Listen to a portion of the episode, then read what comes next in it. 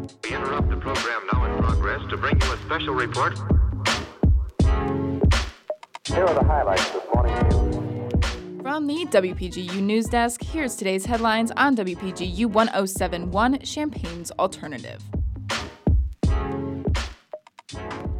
From WPGU News, I'm Justin Malone. It's Thursday, August 20th, 2020.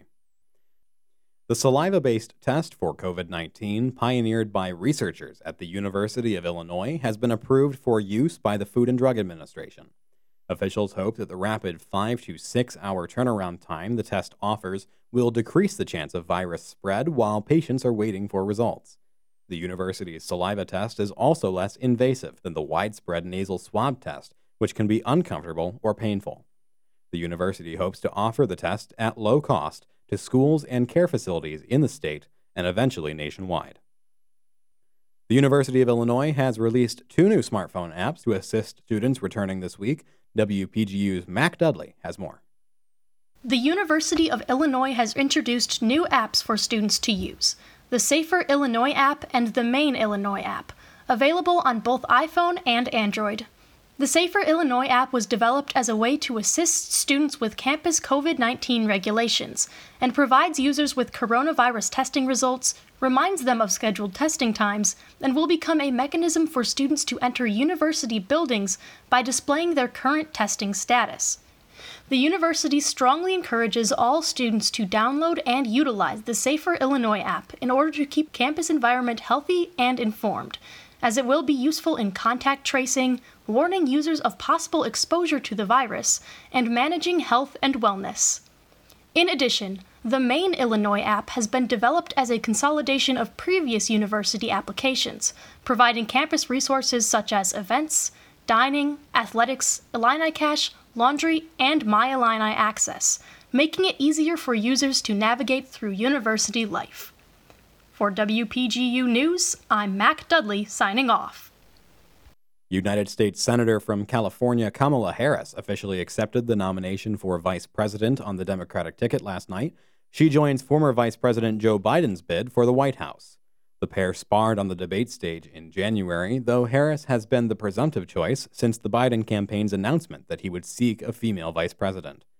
The nomination was made on the third night of this year's Democratic National Convention, held virtually, and was headlined by speeches from Harris, Senator Elizabeth Warren, former Secretary of State Hillary Clinton, and former President Barack Obama.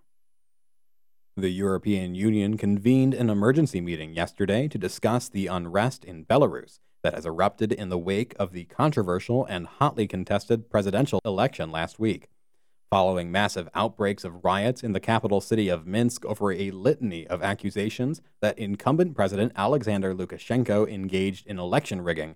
The Belarusian government has carried out an expansive crackdown against opposition protesters and, as of Wednesday, has arrested more than 7,000 people. The crackdown has largely been condemned by international observers, but Russian President Vladimir Putin has expressed support for Lukashenko and pledged to provide security forces to assist in quelling the protests. Despite warnings from Moscow to ease pressure on Lukashenko, EU officials have pressed forward with diplomatic action against Belarus and announced on Friday that they would be imposing sanctions against top Belarusian officials and will continue to urge the government to hold another election to determine the validity of the results.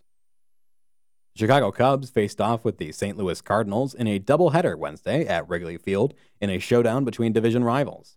The two teams split the games on the day, with the Cardinals winning Game 1 9 3, while the Cubs won Game 2 4 2. These games were the last of a five game series between the top two teams in the NL Central.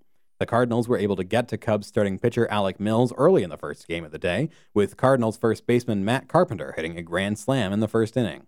Cardinals third baseman Brad Miller and shortstop Tommy Edman each tacked on two RBIs in the Cardinals win. The Cubs bounced back from their Game 1 loss with a 4 2 win in the second game of the day. Cubs starter Adbert Alzolay went five innings and allowed one run, while Cardinals starting pitcher Johan Oviedo went five innings and allowed two earned runs. The game was tied at two heading into the final inning when Cubs third baseman David Bote hit a two run single to break the tie.